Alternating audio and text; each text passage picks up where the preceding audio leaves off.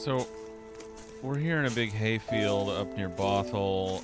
Uh, it's got a long rock wall, big oak tree at the north end. Uh, it's like something out of a Robert Frost poem. It's where I asked my wife to marry me.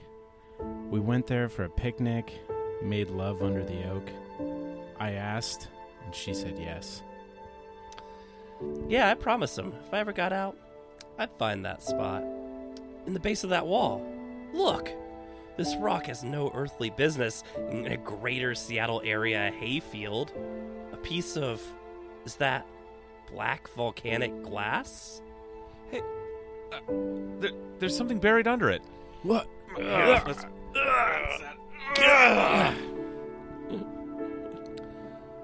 Oh, God.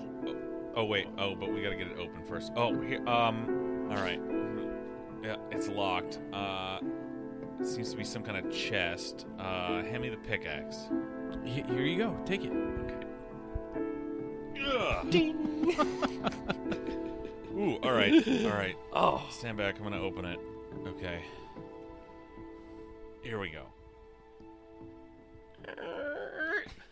Oh, God. It smells like shit. Human shit.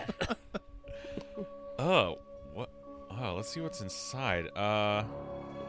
Huh. It's uh. It's a puzzle box. Oh no. It's a means to summon us. Oh, uh, here. Let's see if we can get it open.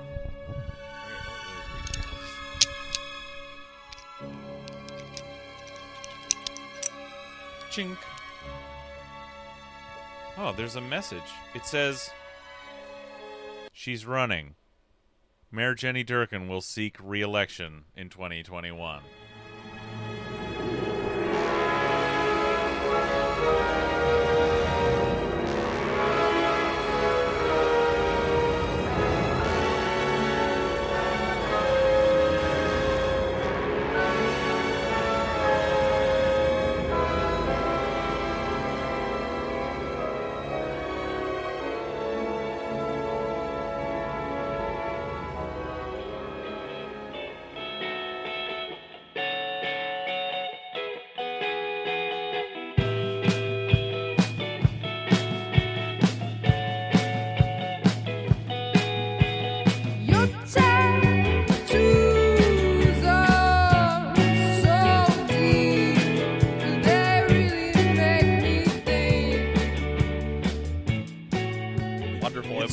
Everybody. It's true. You might have missed it.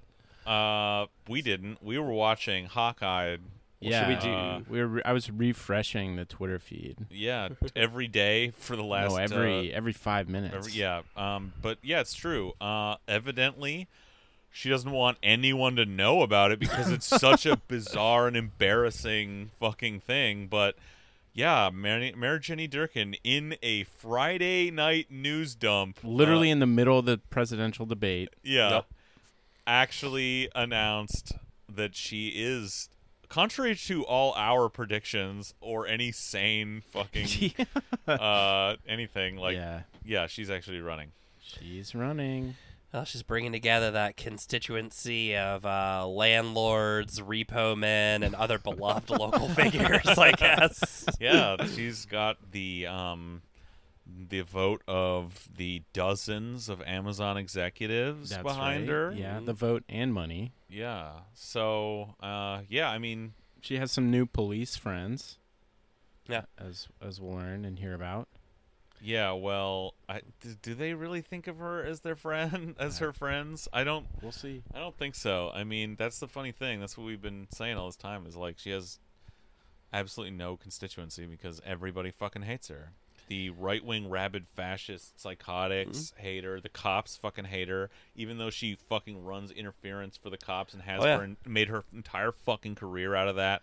Um, that she's absolutely fucking pro cop, pro fucking gentrification by the boot of the state. She's um, and you know, uh, but everybody who and because of that rightly anyone who you know is for actually uh reining in the fucking SPD or fucking helping the the least of our society who are dying on the streets fucking despises her because again, she's a neoliberal like cop humping fascist.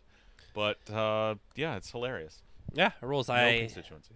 I can't wait for her to lose in some comical fashion in 2021. I mean, like I can't I can't think of a worse idea than her running again. It's truly mind-boggling. I, I, I mean, I, I I'm I'm spooked though. I'm like, am, are we wrong? Is this not like, are we not as smart as we think we are? But then I, then I go back to this. So like again, you added up like both sides of every issue in this city despise Jenny Durkan.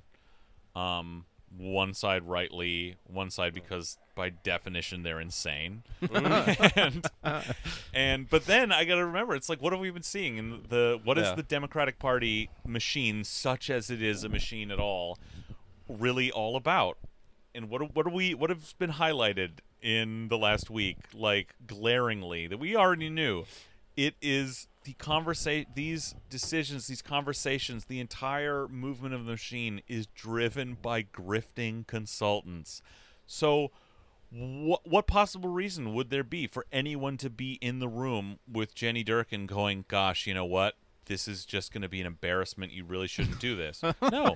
The only people uh are going to who would have any contact with her to in these rooms to talk to have this conversation are people who are stand to extend their jobs or you know and rake in fucking campaign consultant cash because you know she's gonna fucking uh staff up with some high priced people you know and good for her i mean this is the same thing that you know the reason bloomberg's in the race um this is Magic Mike. Yeah, Magic Mike. Uh, I can't wait for him to take his shirt off uh, at the DNC when he accepts the nomination. Um, you know, this is what, like, yeah, like they're.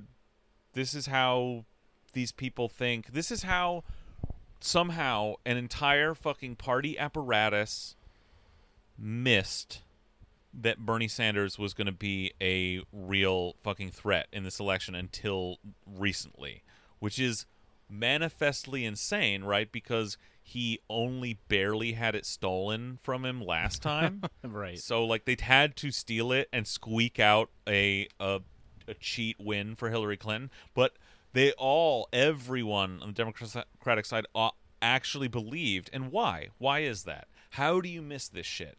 And it's because the only people having the conversation the only people advising these other candidates who are thinking about running these people the people in the party are this these this grifter consultant class who in whose interest it is not to say yeah bernie sanders is a powerhouse here. It's to just go like yeah you can do it. Yeah, Yeah. bernie sanders? No forget like i mean if you were looking ahead at this election and you were i mean it's not just that. That's not the only like there is an ideological like blind spot here that it was convenient also. It f- the the um the imperative this of the consultant class like dovetailed and flattered the ideological imperatives of the actual pols, you know, but like that's how you get a situation like this where everyone just is has their head completely up their ass, you know? Because in any kind of in a situation without that, in anyone where a people weren't irrationally like terrified by the ideology of like giving people everyone health health care where everyone wasn't completely like hadn't been like trained and did, didn't exist in power the way they do because they are they serve Wall Street and weren't completely isolated by this insane like grifting self-serving consultant class you would have looked at a democratic party might have looked ahead to 2020 and gone holy shit bernie sanders really proved something last time going and this is historically how a lot of these go down you know like he's wow he is really the front runner coming into this and a lot of support might have co- coalesced around a candidate like that if we weren't talking about you know someone who was trying to actually tax the rich. And but that's how powerful the stupidity and the the sort of self-interest of these people is you know? And that's look at jenny durkan. I mean i have to believe that that's the case here that there isn't actually some way she could actually pull this out. I mean Well, the big thing is that yeah, she has no constituency, right? But the thing is, because she's super rich, that's like that scene in Brewster's Millions where she's just like beset in her office by all these people, right? So every one of them's like, uh, "Give me r- money to run Facebook ads for you for Yeah, like the next yeah. like three years, right?" Or whatever. And uh, she's like, you know, because she's an idiot, she's like, "Oh, okay," and like handing checks over. Yeah, and you know, I mean, from all the again, I just think you got to figure it's going to be an embarrassment for Jenny Durkan, right? So for her personally, getting out would seem best, right? But for every single other person around her, keeping this Oh, sure. going as long as possible is great, and it's not totally. Those people know they can actually get like institutional support. They can get fundraising, right? Because everyone who's going to run against her because she's the incumbent and she's the like power serving neoliberal status quo incumbent she can get hmm. she can bring in the funding even if it looks bad it's still the best possible case to prevent like a much better person getting in that office you know? So because they're they're not going to the incumbent is still a more powerful position for a status quo neoliberal uh candidate like than just trying to find so, trying to find someone new you know? Yeah, she's the devil they know. yeah. Also, so so it's not like the it's not if your thing is throwing money at fucking you know neoliberal establishment hacks like she's probably she's the the only game in town really so hey why not yeah, Yeah, it'll be interesting to see who runs. Obviously, there's a lot of talk about Mosqueda running. yeah Yeah. I saw some people calling for Nikkita to run again, but Yeah, I don't know that she's running again. but yeah, I don't either. I'm just saying. I, I've yeah, seen and as I some was saying, chattering. I think fact- somebody said that Sally Bagshaw. I read. oh yeah, that are was like a, Day. like- Day was saying yeah. that, right? Yeah, There's that seems a little insane. Um, the the um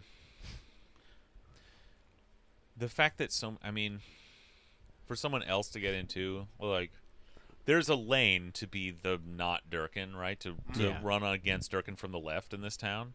Like that's that's a very clear lane considering the last how the last council elections went. Like there's Mhm. obviously a desire for that, and the fact that so many like that Mosqueda's in a pretty good position of having people whatever is people or whatever she's talked about with anyone behind the scenes like people are like coming out to publicly draft her kind of like that puts you in a pretty good position and probably probably like makes it look kind of like uh, a slog for anyone else to jump in which sucks. I mean i, I would much prefer to see like a, a wide like field Sure. of really good people but you know Well, I think if like Bagshaw ran, she'd run as Durkan's replacement, right? Basically, like, uh, hey, all you guys with money, you know, all the people who are donating money Oh, to yeah. Durkan or whatever. oh i could totally uh, see her running Give it, give it to me instead because she's like a spent force. As you, you know, she's done. Like, yeah, yeah, and look, there's a yeah. long way. She if she got into that now and could convince those people of what we're saying that that Durkan has no constituency at all, and then run to the right, run to the right of Durkan. um, then yeah, yeah. I mean that, but like, um, but that's a hard thing to go up and- against and the no- incumbent like you said, in no, that same lane. nobody it's hard that, to do. that ran right in the city council races came out ahead. Right, you can't really run Yeah. really to the right and win. But like, the idea, but like trying to like just yeah, like Brian said, be the replacement of Durkan. It's like, well, that's hard when she's also running. You know, Yeah, yeah. Yeah. if anything, who knows? Maybe um, maybe Durkan hasn't made up her mind yet. Maybe that's why this is this fucking Yeah. dump. This is testing the waters. Or preventing someone like a replacement candidate like Sally To- Bagshaw from going really from starting now when you would have to, Mhm. and then she can look down the road and go see that no one has assembled a real challenge and then make her real decision having not really talked about it up till then Yeah. you know can go like oh oh yeah no one got in it worked now i can like more evaluate a clearer picture of what kind of challenge because she doesn't want to run against i mean what's funny is she will run to the right of where she's been Yeah, because sure. she Yeah. has to pick a side here Well, I think in- that's what she's been doing. well, she's that's a fucking funny thing. That's why it's not going to work because she is still a cosmopolitan liberal, Like that's still part of her brand. That's it's she's stuck in Sure. the Seattle progressive Seattle trap here that is bullshit. She's the personification of how fucking utterly illegible our like political Sure. uh, like mindscape is here and but she's going to be in this trap where she has to essentially the challenge is going to be from the l- left presumably you know how far left probably not that far but like it's still going to be to the left of of her on all these issues and so she's going to have to do something and she I see her trying to run to the right but it's not going to convince the I mean it's not going to convince the people the the right wing of this town that fucking Sure. hates her because those people are fucking crazy Yeah, and we'll get into that later I Well, mean- yeah. The problem is, is that like her biggest issue is that the police, right? Like, if you're a police officer, the furthest left you are is MAGA Chud, right? Yeah, yeah. And then everything else is way to the fucking right of that, right? And so the problem is, is like because you know Durkan happens to be mayor at the time when the consent decree's in place, right? Because she is a woman, because she is associated with the Democratic Party, right? It's like they, she they just signals, she signals cosmopolitan liberal. yeah, yeah. So because of all those things, like they will never accept, and they haven't. They fucking hate her guts. And the problem with her is that for all the other crazy right wing people, the police is like the big organizing force for all of them, and they're the ones all talking to all these Well, people. They're, they're here. They're the real heroes. They're the Yeah. troops. You know. Yeah, yeah, and they apparently are, you know, have their own little lines of communication with them, and you know, they just will not allow. Like, they're the ground forces, and they're not going to allow Durkan to Well, be it's the right wing candidate. It's like, I said. yeah, her- the politics of the city and of Yeah. Mayor Jenny Durkan are illegible, and they're Yeah, yeah. illegible to the right too. Oh, yeah, they're yeah. too stupid, and our politics are too confused here to actually see because they're not gonna Yeah. act. They don't actually like look. You know, I mean, these are chud idiots, right? Yeah, so they- they can't actually see that she's actually been extremely pro cop law and order her that's the basis Yeah. of her entire career that she is literally tried to prevent the consent decree covered Oh, for their ass this before she was mayor as mayor she's a fucking prosecutor she is a cop Yeah, they're they're incapable of understanding that her subtlety is actually their strength, right? Exactly. Like that she's the one who can swoop in But- and but all pretend they from a, a, a you know an objective observer's angle to like come in and, and Right. rule in their favor, but- and they're too stupid to figure that out because Yeah. all their grievance right i mean we're talking about i mean we're talking about the right wing in this city but we're talking about cops right Mhm. and their all their politics is based on an insane fantasia of grievance right? Like Oh, yeah, an, an absolutely mind-boggling psychotic fantasy of insane like um victimhood. And so they don't they're not actually taking any cues from any kind of objective reality or policy on the ground here. They're taking their cues from these cultural signifiers. All Oh, yeah. these cultural signifiers that tell them they're an oppressed warrior yeah, yeah, class yeah. And and the cultural signifiers of uh gay lady democrat Yep. mayor in progressive seattle Yep. because they buy that this is progressive Seattle in some ways, Well, in some in the ways that is convenient for them. You know, Well, it's the irony of how the police like viewed the Clintons and Hillary Clinton specifically. When it's like, Yeah, fuck, like sixty percent of the cops in America owe their job to Bill Clinton. Like, We like literally, he he yeah. expanded the police force. we gave them like they yeah. gave them the fucking guns and the fucking tanks. yeah. They fuck yeah. And it did it buy him any love from And these they- cops? Hell no. They they you know? ma- they you know gave them the funding and the mandate to put fucking entire communities of Yeah. poor non-white people in jail. When it, it's the it's the thing of if you if you try and view our politics as like uh you know politicians doing you know the 11th dimensional chess or whatever it's the criticism of obama right? Which is that like if you view what he's doing as oh he's going to make compromises with the right as a way of bringing them on board and then when the right never comes on board and they actually hate him more with each one you're like I, you know, I just don't understand it. Like, you know, his like thing isn't working. Like the whole thing makes no sense, right? Yeah. Until you understand that, like, oh no, he just is a right winger, and they're right wingers, and there's some weird inter right wing feud that Yeah, yep, no, that other, is right? it. That is it. Over like who's in charge, Well, look, you this, know? yeah, again, Uh, you know, this bring comes back to another thing that comes up here a lot is that this bizarre illegibility of our politics in the city maps very well onto the National Democratic Party. Yeah. You know, like this is it's exactly that. Like these are right wing law and order capital fucking uh, Yeah. serving people who like hand wave and signal as some kind of vague progressivism flavor of the month and actually are happy to let any community they they pretend to like be uplifting at this moment like die on the streets you Yeah, know, yeah.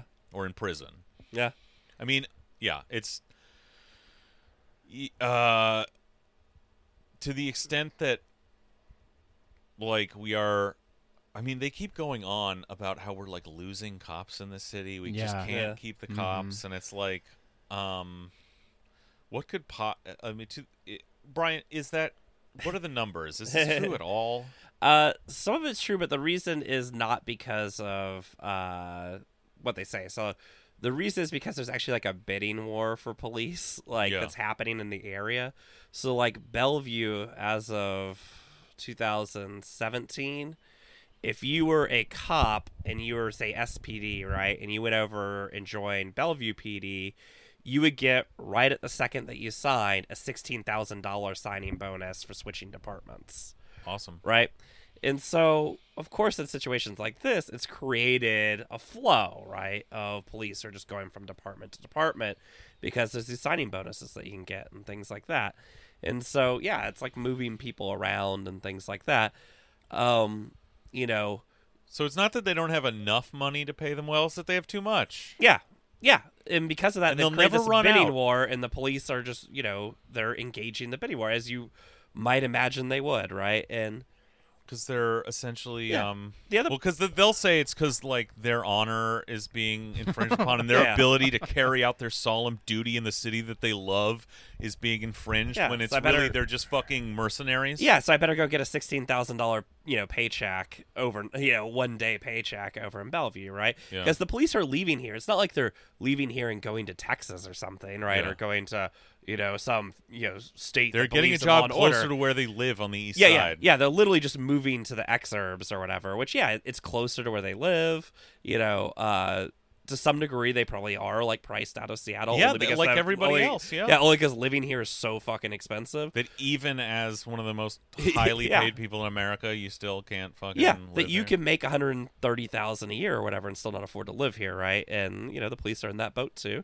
the other part of it is you know i'm sure in some part of their brain they have the like uh uh, you know, Seattle's you know mean to us or whatever, but uh, that doesn't appear to be what's you know like actually motivating the movement because we're seeing this movement. No, like, but they'll blame. They'll say that though. Sure, of course. Again, Well, that's the what, cultural. el- what are you going to say? Are you going to stand in front of the newspapers and be like, "We're going to whoever gives us the most money"? Then all of a sudden, you're not, you know, you're not the troops anymore, right? Yeah, you're mercenaries. No, they're exactly like they're you said, right? condottieri. You Yeah. know, like traveling from city state to city Yeah, state. like, exactly.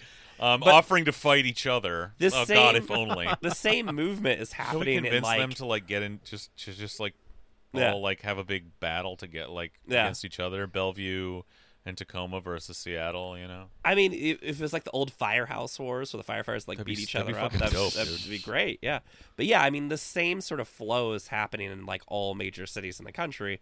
And the other big thing that's actually feeding it that we haven't mentioned is uh, a lot of young people who are you know 18 19 20 21 right young men specifically right who the police pulled from uh, don't want to become cops anymore like the job Yeah. does have a stigma and they are having a harder time bringing in new recruits what? but as there- far as there's another side to that too, which Yeah. is that as cops get more and more Mm-hmm. of a deserved stigma, that fewer and fewer kids just go like, "Ah, cop, what? Why not?" Mm-hmm.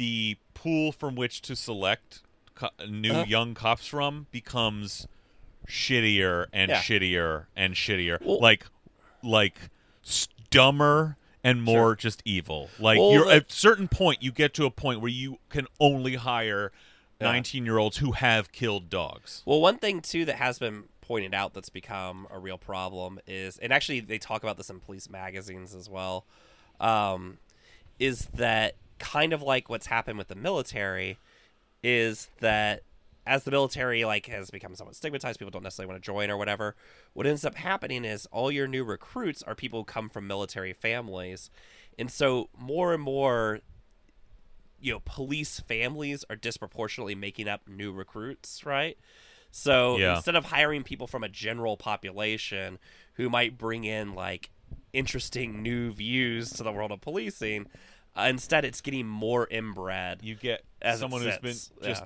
a generation of cops who've been raised to be cops who Yeah. have already started out with the like fucking cop mindset. Yeah. Like And who, they- who were like had like a you know wore a bulletproof Blue Lives Matter backpack to school. you Yeah, know? and police do tend to socially isolate themselves, so they tend to clump together in where they live. They definitely clump together in where they Copland. hang out and you guys stuff seen like that. Copland? Is the Great best like uh, film example of that, but but that's real. Like they do Oh, yeah, that, yeah, and yeah. I, like I said, in- the police magazines themselves, because they- who else wants to fucking hang out with them? yeah, and they they talk about this in the in their trade journals, and it's one of those funny things. because the military actually has the exact same conversations. And well, it's, more. It's it's less organic with the military though, because like they're all used to congregating around A on and around bases. Yeah. you Yeah, know? yeah. and then that then itself well, their concern is- generates like Yeah, their concern is more about just the recruiting pool or whatever. yeah, but the police are starting to get a little concerned about the recruiting pool too. yeah. That's why they've had some of the big like weird pushes of like how can we turn having police into in schools into like recruiting efforts in the schools and stuff like that to raise our child armies. But like that but you know, on some level they are like serious about this because their crisis the policing crisis as far as staffing, you know, police departments is it's getting harder to recruit young people. There is so much money in the police department and it keeps going up that there's always new positions open, so you got to fill them at higher rates. And at the same time in cities, all the exurbs in the city are all fighting each other for the same pool of recruits and creating this sort of whirlpool effect where they're just all going from place to place collecting signing bonuses and things like that. And so it's it's created this situation where they probably don't like perfectly staff the police department but it doesn't have anything to do with uh you know the police are just treated too bad. It's actually because one we probably need to cut a ton of those positions. Yeah. and we probably need to like fundamentally change what the police are and all this kind of stuff. So you know if they want to recruit people you can't have them constantly on video killing people right? You know? Uh, that appeals to a certain segment of the population but that segment's pretty small you know? Yeah, Like, and uh, every one of them is is a cop now. Yeah, yeah, like every one of them is a cop, and the problem is you got to have some prison guards too, and you got to have some soldiers too, right, and operators too, right, and uh, you know, uh, it's getting hard to staff all those positions with the dwindling group of people. But yeah, The bloodthirsty shitheads. yeah, but maybe Uh, we should introduce what podcast we are, though. Yeah, we we could do that. This is Seattle Sucks, a podcast about hating the city that we love. Oh, we were on one there. Yeah. I think, we I think we've moved past Mayor Jenny, um, and you know cops. we've been naturally segueing into sort of a theoretical digression on policing. Um, maybe we should get specific uh, about what's uh, been happening with SPD. Yeah, hey guys, uh, elections in Iowa and New Hampshire aren't the only thing going on right now. The only elections going on right now.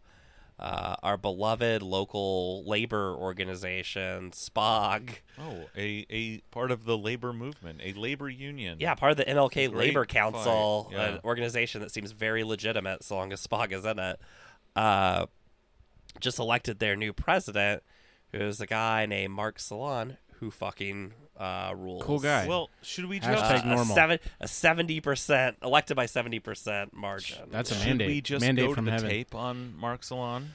we should probably Yeah, play we, that. we we definitely should. And before we do that, if you're not familiar, SPOG is the Se- Seattle Police Officers Guild. That's Yeah. what that stands for.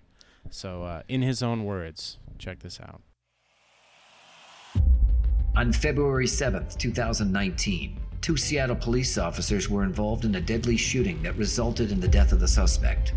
In an unprecedented move, SPOG Vice President Mike Solan improvises a press conference at the scene, supporting the officers' actions and quickly capturing the narrative. This marks a new chapter in SPOG media relations as Solan's message is fully embraced by the SPOG membership, forwarding the anti police activist agenda that is driving Seattle's politics. I'm Mike Solan, and I am running for the SPOG presidency to chart a much needed new course of leadership in our police union. I believe the purpose of a police union is to fight. Fight for your rights, fight for your respect, and fight for your contract. Police officers now are being held to an unreasonable standard, and the scrutiny is immense. My course of action will lead us to fundamentally change the activist narrative that negatively impacts our profession, not only locally, but nationally. I will do this by driving our own narrative. Our narrative will restore respect to our profession, protect our CBA, and restore confidence within our memberships. we all can feel that our oath of service was indeed noble. Please help me and vote for Mike Solan as your next SPOG president. It's time to get serious. Serious,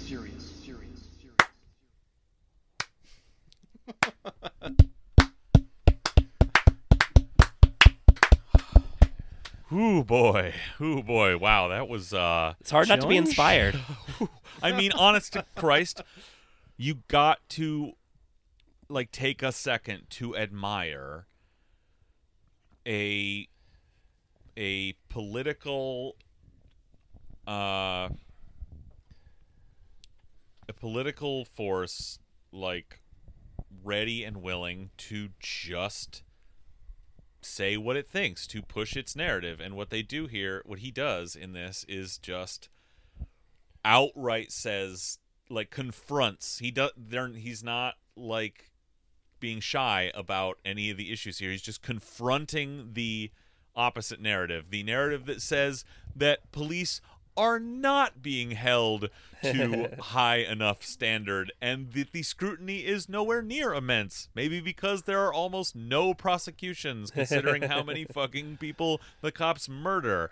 That he is just flaunting um the cops ability to like use the media to cover for their fucking murders you know?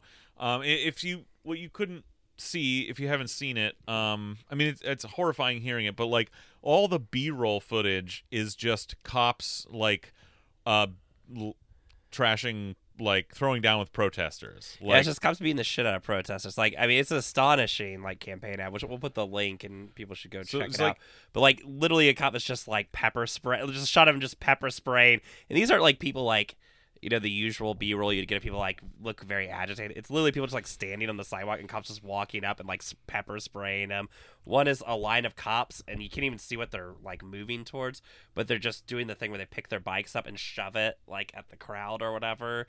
And so I guess you as the viewer are getting shoved by the bike. yeah the- it's the- actually they're like Yeah. backing you up the the camera that is that you are seeing Yeah. um it i mean they're, they're saying like we this is them saying out and loud we need to fight back against the activist narrative is the true part and then the lie that's driving our city's politics which is Yeah. obviously fucking absurd um but uh look this is I mean, we can take a lesson from this of like like this isn't triangulation, like this isn't Yeah. this is just I mean, this in this case is out fascism.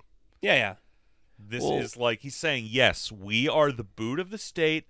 Our job is to crack fucking skulls of anyone who gets out of line with the order of the day, whatever that is. Uh, Protest, we're going to crack your fucking skull. Uh and if you're yeah poor and brown in in a neighborhood at the wrong time just doing something we don't like we're gonna murder you and then we are we the uh police officers guild are gonna stand up for you when that happens in the media and we're gonna spin it our way Yeah, and the thing is, is so Mike Solan is this like sort of just ladder climber fucking guy, right? He joined Seattle PD in I believe 1999, probably inspired by the WTO protests, right? Uh, and he immediately starts doing all the things he got to do to like work through the ranks of SPD, right? So he joins SWAT, right? He, you know, starts doing all this like bullshit and immediately gets in the union where he starts trying to get, you know, various union positions. He gets elected vice president in 2018. he uh, in 2017 basically become like essentially appoints himself as like the face of the anti like I-90 force uh, uh, I-940 forces. Uh, he's the one who gives all the like you know uh, little clipped you know uh, you know uh, di- or speeches or whatever you know press statements uh, for all the coverage of I-940, uh, which was literally a bill that just said, "Hey, um, maybe the standard for police when they murder somebody shouldn't be like, are they subjectively scared, but should be a little more rigorous." To which you know you heard him on the ad saying that, that this is horseshit. At one point, it said in there that police, if they shoot somebody, should have to uh, provide first aid for them. And you hear him in the thing there. He was big on that of like that's the most dangerous thing we could do. Uh, but yeah, I mean, he clearly saw this lane open up post Ferguson of like, I'm gonna be the hard line like right wing guy, right? Yeah. He launched himself to the vice president spot at Spog, which was a bit of a surprise in 2018. And now, one year later, he's now in charge of the whole fucking thing with a 70 percent. You know, he threw out the incumbent and got a 70% share of the vote. Uh, in Wh- 2000, uh, which is terrifying. I mean that. Yeah. The any question about bad apples, yeah. I mean, is out the fucking window. Oh, yeah. Yeah. I mean, in Not 2008, that I, you know, I don't, I didn't need convincing, but I mean, anybody who believes. seventy percent voted for that shit. Yeah, even anybody, anybody who believes that anybody in SPD is doing anything in good faith, like I'm, I mean, post this, like you are, uh, you're not even kidding yourself. You're just, yeah, I mean, just completely full of shit. Um, but yeah, in 2018, he ran on "It's time to push back." All right, so you know that was basically like against Black Lives Matter. yeah. Well, against the consent decree and Yeah. against the meager reforms that had already happened. And uh, in 2019, his, uh, or, you know, this year is 2020, his thing is, uh, it's uh, time to, uh, It's time to get serious. yeah, it's time to get serious. This is 2021. And, you know, uh, it couldn't be more clear that the idea is like, you know, the public is trying to control the police department and we are not going to be controlled, right? Yeah. Well, and this goes this illustrates like the fact that like part of his message there is like pushing back against the politics that run our city. Um if you're not at least partially talking about the mayor, I don't know who you're talking about. And the joke is again like this mayor has run flack for SPD for over a decade now um, is a cop and currently right now is in court. yeah, yeah. Uh, what is this thing calling? What is this? They're the city and cops who have killed people yeah. are Murderers. have come together. Uh, epic handshake meme to sue Dow Constantine at the county. Yeah, so to be very clear, the city of Seattle, the Yes. supposed socialist par- or haven or whatever, according to Spog, is suing the King County Yeah. Or King County Mm-hmm. uh, to stop them from essentially opening up uh, inquests into police shootings to make them remotely, uh, you know, remote like remotely legitimate, right? Right, yeah. Um, and to be clear, what the city's complaining about is not that the county is potentially going to prosecute police officers who kill people. It's that the county is opening up the very concept that you could ask cops who kill people any amount of questions. Yeah. I mean, it's truly astonishing. Um, and yeah, uh, basically, and your city, Seattle, Yeah. the city of Seattle, is Mhm. arguing that in court.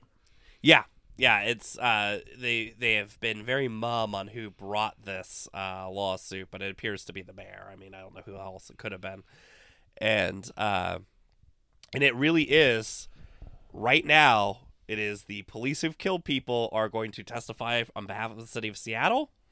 and people who've been murdered by the police, these families, you know, uh, been murdered by the police, are going to testify on behalf of the county. And what it literally comes down to is things like in the inquest procedure, uh, they wanted to make it, Dow Constantine wanted to make it to where the police officer in charge, right, so in charge of the department, would actually have to testify about what happened, right? not the cop who did it, but the guy in charge. Before then, nobody from the police department had to testify about anything. Uh, the other big thing that they wanted that the police were very upset about uh, was that you could introduce the police officer's prior record into the conversation, right? So if it's a use of force, you know, inquest or a, a murder inquest, uh, you can bring up the fact that cops shot people before, right? Uh, currently, you can't do that, right? No.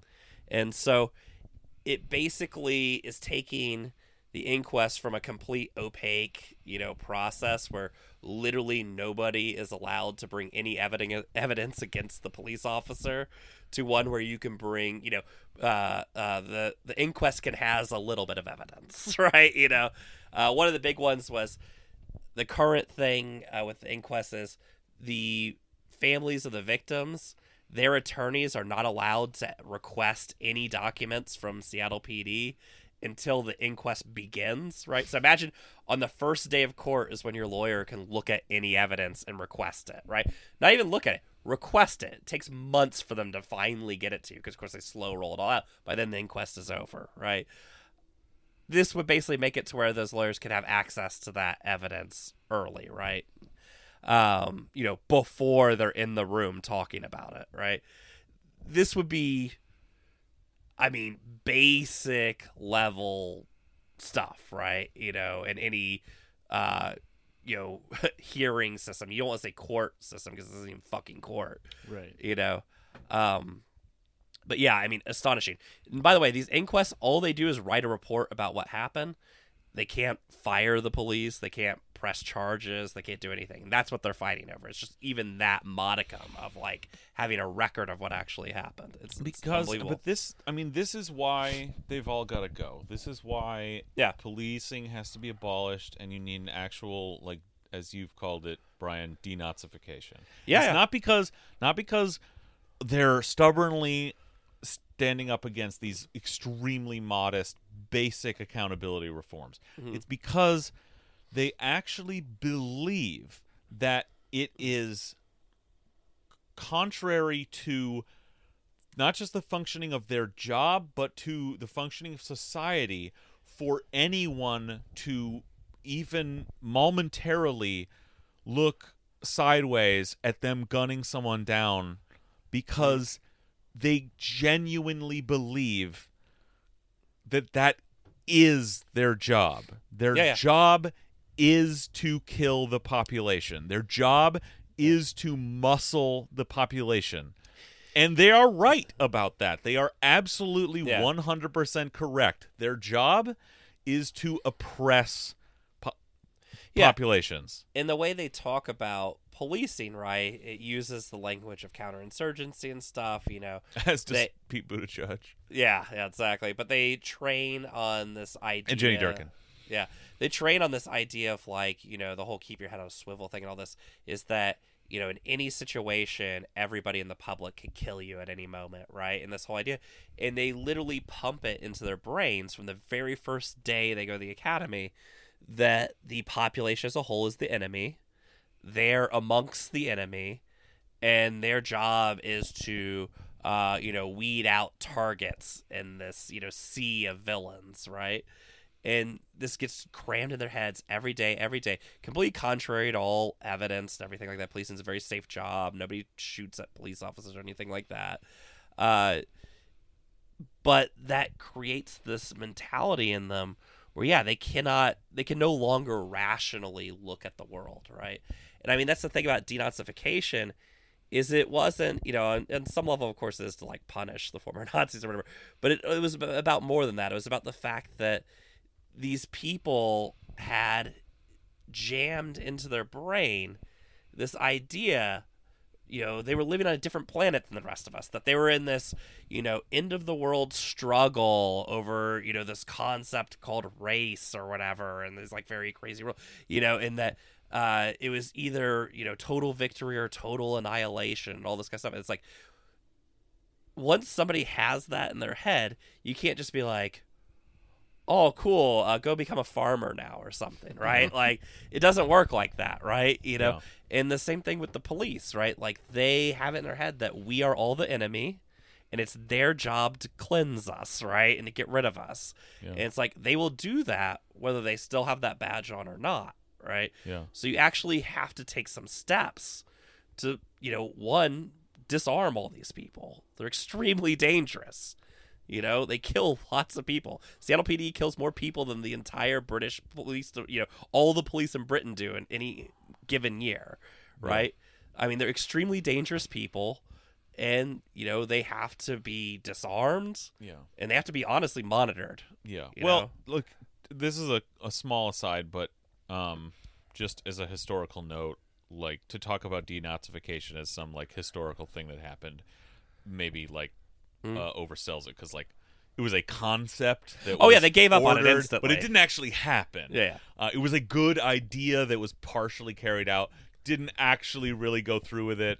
Um, they at least uh, axed the the top guys, and like a lot of other people fled, and they did need not survive. But all the real like just cynical grifters just got jobs in both the new West and East Germany. Oh, sure. Uh, but anyway, that's a historical aside. But but the but the point of that is though is that yeah they let most of those people go. Yeah. They either promoted them or Yeah. just kind of let them off in the wild. And what did they all do? They all formed terrorist groups and immediately started killing civilians. Um, in the case of mm. like Jewish refugee camps, this part of the war that we all forget about because nobody wants to remember it.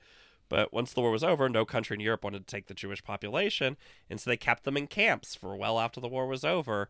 And you know, General Patton had the brilliant idea of well, all these Nazi commanders were in charge of the camps once, so they got the experience and they put them in charge of them. Makes and sense. they had these astonishing death rates in these camps and stuff like that. So they continued running them for a while, Yeah. right?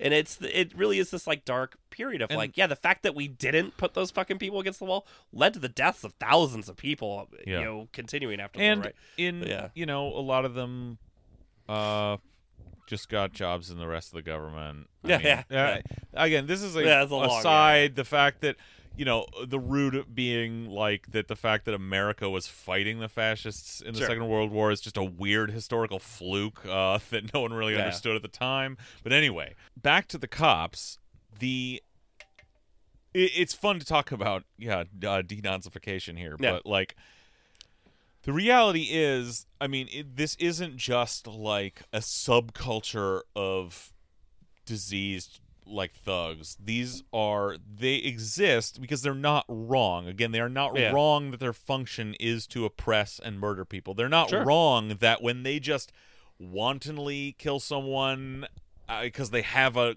opportunity because they feel a little scared and excited that that isn't actually a problem that that's actually part of their function because along with targeting um specific people like it just terrorizing certain communities and to an extent just the wider population even a little bit sometimes is part of their function but that's not just because that's not they did not create that function for themselves Yeah. they are serving a function uh for capitalism for Yeah. the ruling class they are what keeps communities in line they are what keep again whoa what do, you, what do you know? It's the cops who fight back when you try to protest some large like injustice. It's the cops who terrorize um the the poor and people who if left alone might fucking develop class consciousness and rise up and kill rich people. Like or or Yeah. take political power as you know we mentioned this last time as black america was doing in the 60s and 70s and then the drug war started um so there is a that leads me to believe that there is a long fucking tunnel to go through Yeah. before you you you don't you know we can uh absolutely i think talk about i think the sort of political ideology of police abolition should be on the table it should be on the lips of every Yeah. leftist it should be demanded of anybody running for fucking mayor in this town to to declare Yeah. war on the fucking SPD but that's not actually gonna you're not actually that that because that's politics how you, that's how you do politics you hit Yeah. the this shit hard forever but in the end you're probably you might be able to do some harm reduction. Maybe you can slowly over a long time draw down what a fucking nightmare the cops are, but only if at the same time you are drawing down the power of the upper class and Yeah. the who need to have the cops to keep the rest of us in line. And probably only after you really, really fucking kneecap them are you going to be able to change policing in this country. Yeah, the police, you know, they serve the sort of uh, demands and needs of the capitalist class. That goes all the way back to the origins of American policing, which is in slave catching, where they literally existed to, you know, control labor force, right? Every major advancement in American policing has been the product of working class uprisings, uh, whether it was the, you know, creation of the Texas Rangers to catch runaway slaves and uh, stop Indian uprisings in Texas, or the creation of the FBI to you know round up uh, leftist radicals and anarchists, right? Um, you know, all these sort of evolutionary steps have been the product of these labor uprisings and you know working class uprisings, and the thing is, is that when you talk about police abolition, you, you know, you, you know, when I tell people like, you know, we need something like akin to denazification, they look at me like I'm crazy. Part of what we need to do is we start need to start introducing the concept Yeah, exactly. in people's Yes, brains yes. That these people are. It's not officer friendly, right? They do not serve a neutral position in the world. No. they never have, and the idea is that you don't need them, you know. And it's one of those things that's such a radical idea in America that you really just have to say it to like get people Yeah, even used exactly. to the sound of it in the air, right? Um, and it's one of those things that we're kind of hitting this moment because, uh, you know, the contradictions in America are getting sharper, and that's producing, you know, Bernie Sanders on one hand, right, who is, you know, currently uh, you know, tearing the DNC to pieces, which needs to happen, right? And getting rid of these fucking consulting fucking freaks and everybody that's in there.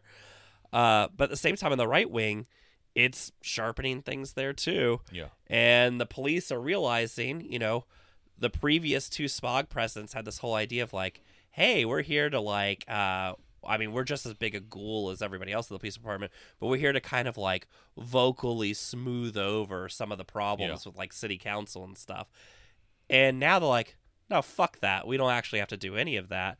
And the same week that Mark, you know, Sullivan gets elected in Seattle, right, overwhelmingly, we get this amazing tweet from the oh my god, we get this amazing uh, tweet from the Sheriff's Benevolent Association of New York, right, which you know covers NYPD retirees and stuff like that. But they're responding to Mayor De Blasio, and they say, Mayor De Blasio, the members of the NYPD are declaring war on you. We do not respect you. Do not visit us in hospitals. You sold the NYPD to the vile creatures, the one percent who hate cops who vote for you. It's weird how one percent of people got him elected, right? But NYPD cops have been assassinated because of you. This isn't over. Game on, right? But this is their official account, basically saying, "Yeah, we declare war on you," right? Uh, Uh, and calls people who hate cops vile creatures. yeah, But the joke is like asserts that that's just 1% of the population and Yeah. the reality is it's a lot fucking bigger. It's Yeah. not big enough. Yeah. It's not big enough, but it is a lot more people than that. Yeah, I mean that's the thing is like as the as the contradictions. I really think post two thousand eight, and really probably post the invasion of Iraq and what a debacle that whole thing was. I think the contradictions got so sharp for people that people are actually starting to see these things that have always been there, but they're actually starting to see it now. And one of it has been that people finally starting to realize, like, you know, these cops, they might be bad, actually. Like, I think they might do bad things. And the problem is, is that every time a high profile event has happened where the police have done something awful, it's always gotten, you know, knocked under the rug, covered up or whatever, and all that kind of stuff. And there never was even fake justice at the end of it, right? And people see that enough, and it's sort of having this cascading effect where it's like, yeah, there is this sort of opening now where people can question the function Well, of the and- police. And the police response to that is, let's go whole hog and start threatening everybody because Yeah. we have all the guns, you know? Well, I mean, these contradictions have prompted like major activism. The Black Lives Matter movement. I Yeah. mean, this is what it's about, and it's had an effect. Like they that movement has really changed a conversation with a lot of people. Um, a lot of people uh, have heard that message now, and that's huge. You know Yeah, it's uh but it- also like a lot of uh people uh like associated with the early bit of it have like mysteriously died in their cars Yeah, yeah, it's crazy how they all die shot in the you know in a car That then uh, that then on is lit fire, right? Yeah. Yeah, which is a very common way to die in yeah America. Uh, but yeah, I mean, you know, the thing, you know, as that stuff got sharpened by things, you know, in Ferguson and whatever in Black Lives Matter, right?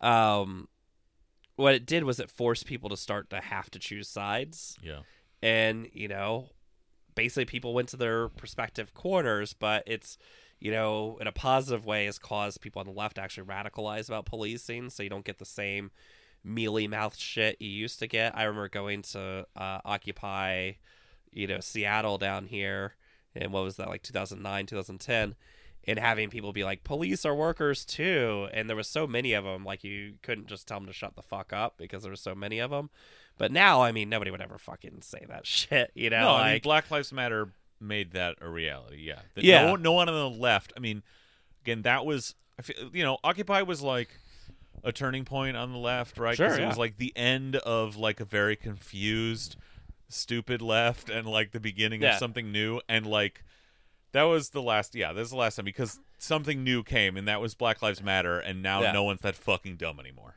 yeah occupy basically was like maybe the democrats are also bad and maybe Yeah. there's something called class that's actually affecting things. Yeah. But it was very but at that time you could ill-formed. Yeah but you could still go like yeah c- come on cops join us you know? Yeah, by the time of Black Lives Matter, like I think it like one because it was different populations engaging in it, but yeah The different. but the other part of it too was that you know even for people who were passive observers of it or whatever, it was just a little more clear the idea of like, oh no, like uh, our society's divided between you know like winners and losers in society, and there are fu- like functionaries in the state who are preserving that, and Yeah. I can see this right here, right? Uh, it got a little harder to again maintain the officer friendly illusion when they're you know driving tanks through American cities in like full battle gear, and it looks like everything you saw in Iraq and hated ten years ago. It's just now happening in Michigan, right? yeah and um yeah it's it's this sort of astonishing thing. And on the other side of that is for the police it's become you know a lot more okay for them to just openly espouse the most insane right-wing conspiracy theories to openly you know espouse their hatred for the public and things like that. And they just have become extremely comfortable with it. It's not necessarily the police are any more or less violent than they used to be. It's just that like we're in a spot now where it's like, oh, we can go full mass off. Like we don't have to impress anybody, right? You know, uh, we can say what we can say what we want, say what we feel, right? Well, it's a reaction. You know, yeah, I mean, Yeah. if, if if Black Lives Matter is going to tear the mask off, like you don't have a mask anymore. So, Yeah. like, why pretend? You know, like yeah. And I think we've entered. I mean, this is a If you- showdown. This is we're now in like with Yeah. everything. We we are in a showdown between actual f- like out full fascism and whatever is going to stop it. it's the socialism or barbarism conversation, right? Yeah. Where increasingly the sides are being shown for what they are, and you're gonna have to make a choice. And uh, you know, the thing is, I mean, ten years ago, when you'd have like gun conversations, it was always the same dumb pablum about like, uh, oh, just you know, uh, we got to have like longer waiting periods or you know let's discuss the intricacies of various magazines and things like that. And now like it's not super unusual never on you know any actual like uh major n- media site but it's not super unusual and especially in social media when people talk about gun control to have people just immediately going like yeah disarm the cops first right Yeah. fuck in Seattle at the city council, right? We had a serious candidate who came close to winning. Basically, tell the police to their face when they tried to do the usual shit they do to everybody of like, "What are you gonna do if there's a mass shooting?" go, "Oh, who's the shooter? Is it the cops?" Yeah. Right? And I mean, that was something that was just completely unheard of And that's that's 10 years ago, yeah, right? and I mean, and that's like, something that Shaun talked about a lot was police abolition, and he ex- he, you know, uh, he was you know very convincing on that subject for a lot of people. I think actually, and Yeah. uh, Yeah, because it's because it's a com- combination of things of like people are ready to hear the message, right? Because things in their lives and things they've seen have gone a certain way, and they're ready to hear the message. And we've had uh, actual convincing ambassadors to, to give the message, right? yeah, uh, which we've not had in the past either. And at the same time, I think the other big part of it is the DNC or the Democratic Party, you know, writ large, has just been so completely de- delegitimized. Their efforts to water that shit down or sidetrack it have not been as powerful as they've been in the past, right? yeah. And um, Well, and people are now getting called out for the crime bill, for example. You Yeah. know, I mean, this was, I mean, you know, just not that many. I mean, fuck. They tried to run fucking Hillary Clinton for president. They did Yeah. run Hillary Clinton for president only four fucking years ago. And the audacity of that, of, it, you know, just shows you that how far a conversation has come in America that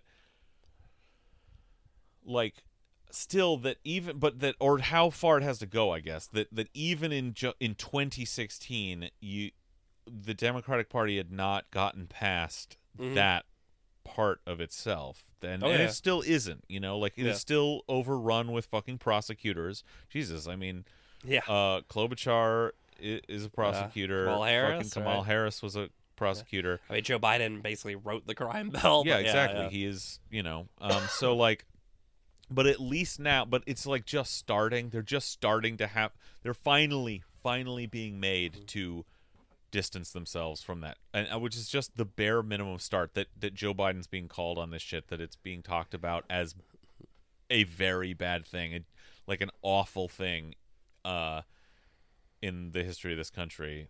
Yeah. that mass incarceration is on the hands of uh, the people who the biggest people in the Democratic Party. You know. Yeah. And I think, um, you know, as this shift happens, right, you know, the police, you know, are equally, they're not even responding. I mean, it's sort of a, you know, to, to use the old Marxist term, it's dialectical, right? You know, the police are, you know, they're, they're, con, you know, they're consolidating on the right, just like the left is consolidating on the left.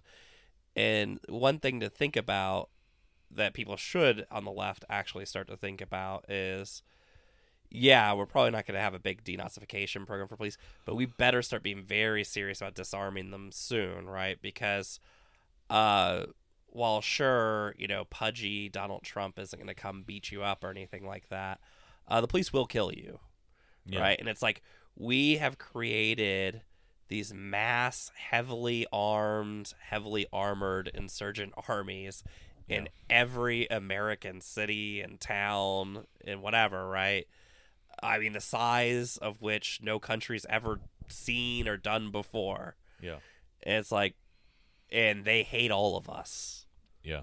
Like, if you really think the thin veneer of law and duty is going to keep these people from killing you, if they think they are personally threatened, you do not know who the police are, right? And you also do not know how right wing violence happens. Yeah. Uh, I mean, it. This is one of those things on the left we should be definitely a lot more concerned about, and stuff like the overwhelming election of this fucking freak. You know, Mike Solan should be extremely concerning.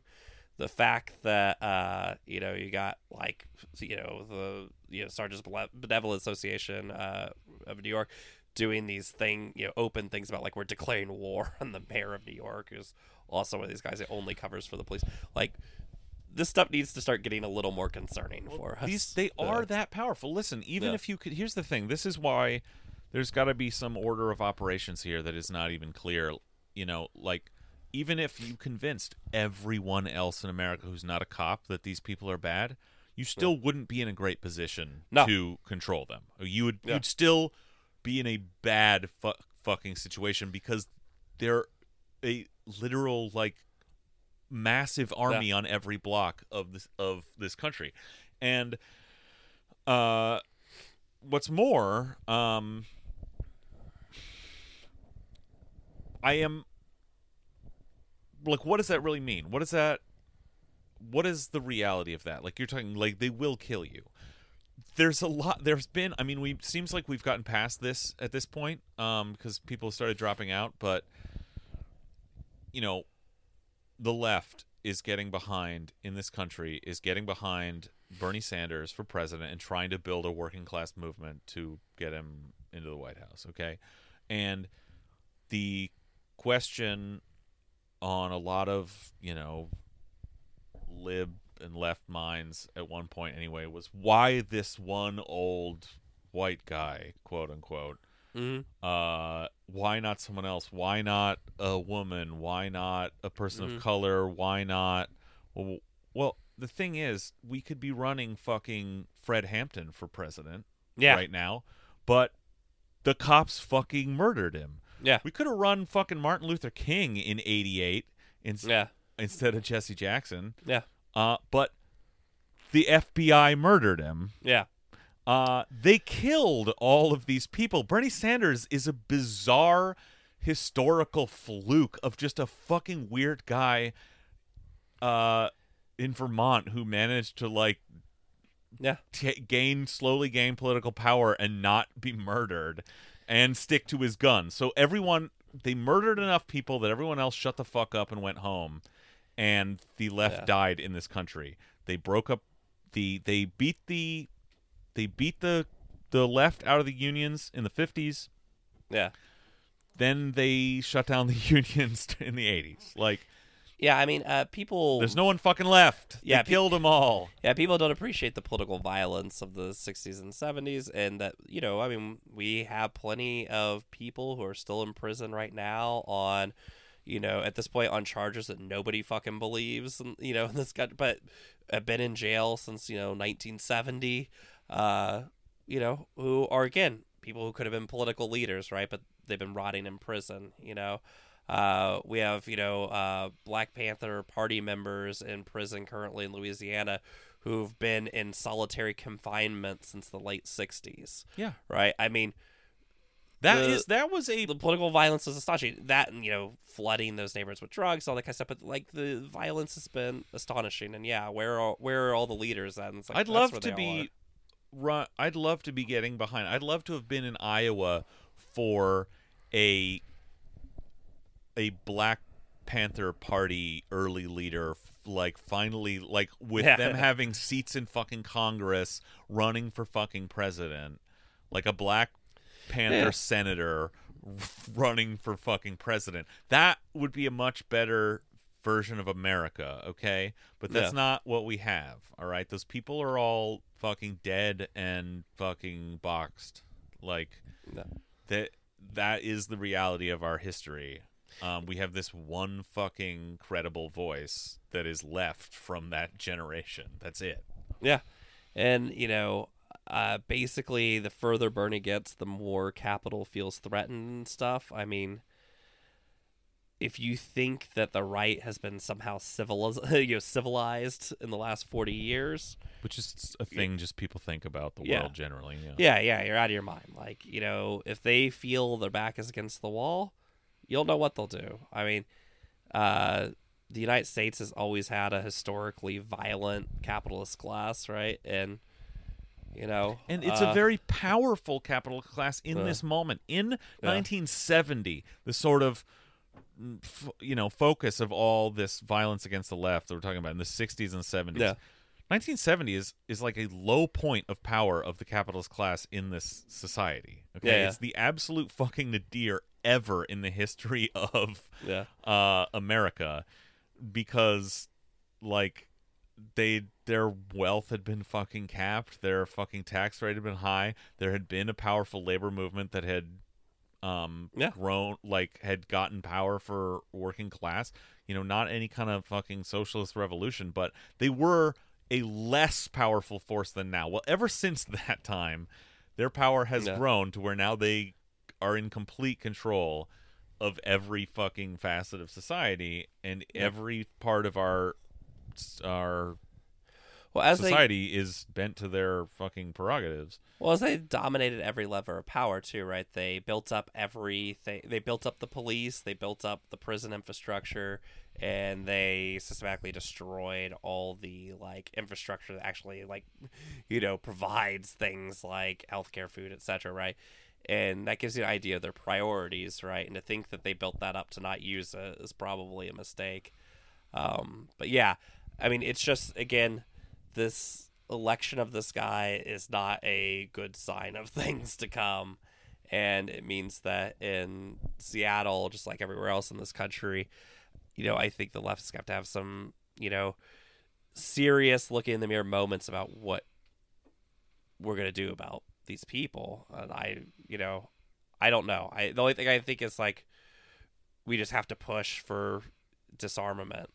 You know, Well, we like, gotta start talking about defunding them immediately and talking like defunding them as much as humanly possible and disarming them as quick as possible. Yeah, I think we need to p- politically be talking about abolition Yeah. and disarmament at every turn, making that a the a fucking slowly making that a litmus test. You know, that's going to take a while, but but it, prac- practically, I, I- I suspect at best case it would best case it's going to be a slow a slow Oh yeah, yeah.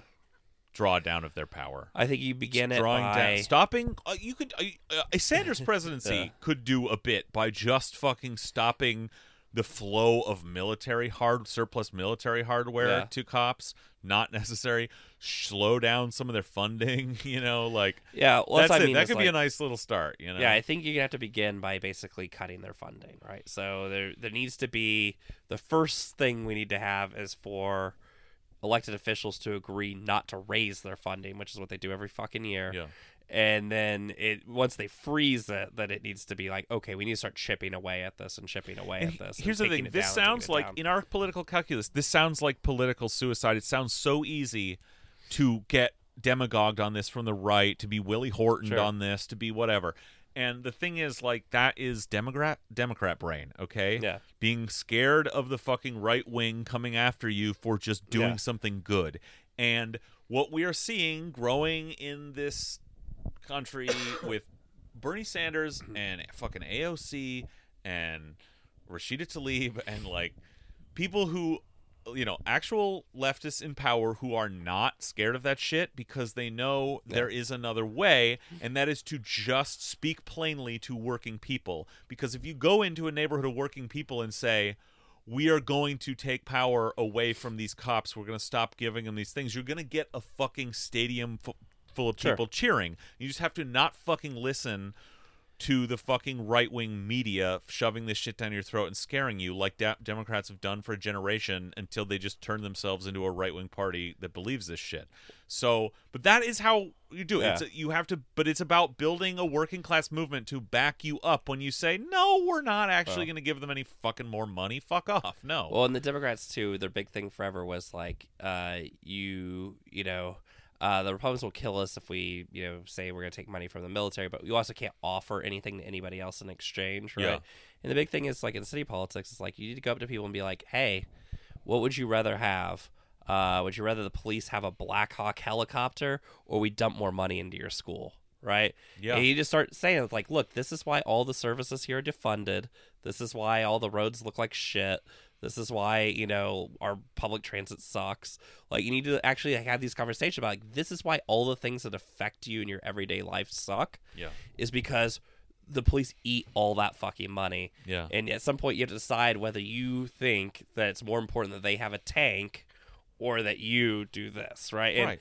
And I think most normal people are going to, you know, take the services over the tank. It is a but- it is a line you can run on, and it is a movement you can build. And Yeah. instead of so we need yeah we need a movement, and we need uh, if we're gonna elect people into office, we need them not to be afraid of the right wing media Mm. Willie Hortoning them on Law and Order. We need them to maybe just be afraid of being assassinated by the police, yeah. but being willing to have the courage to like say the shit anyway. you Yeah. know?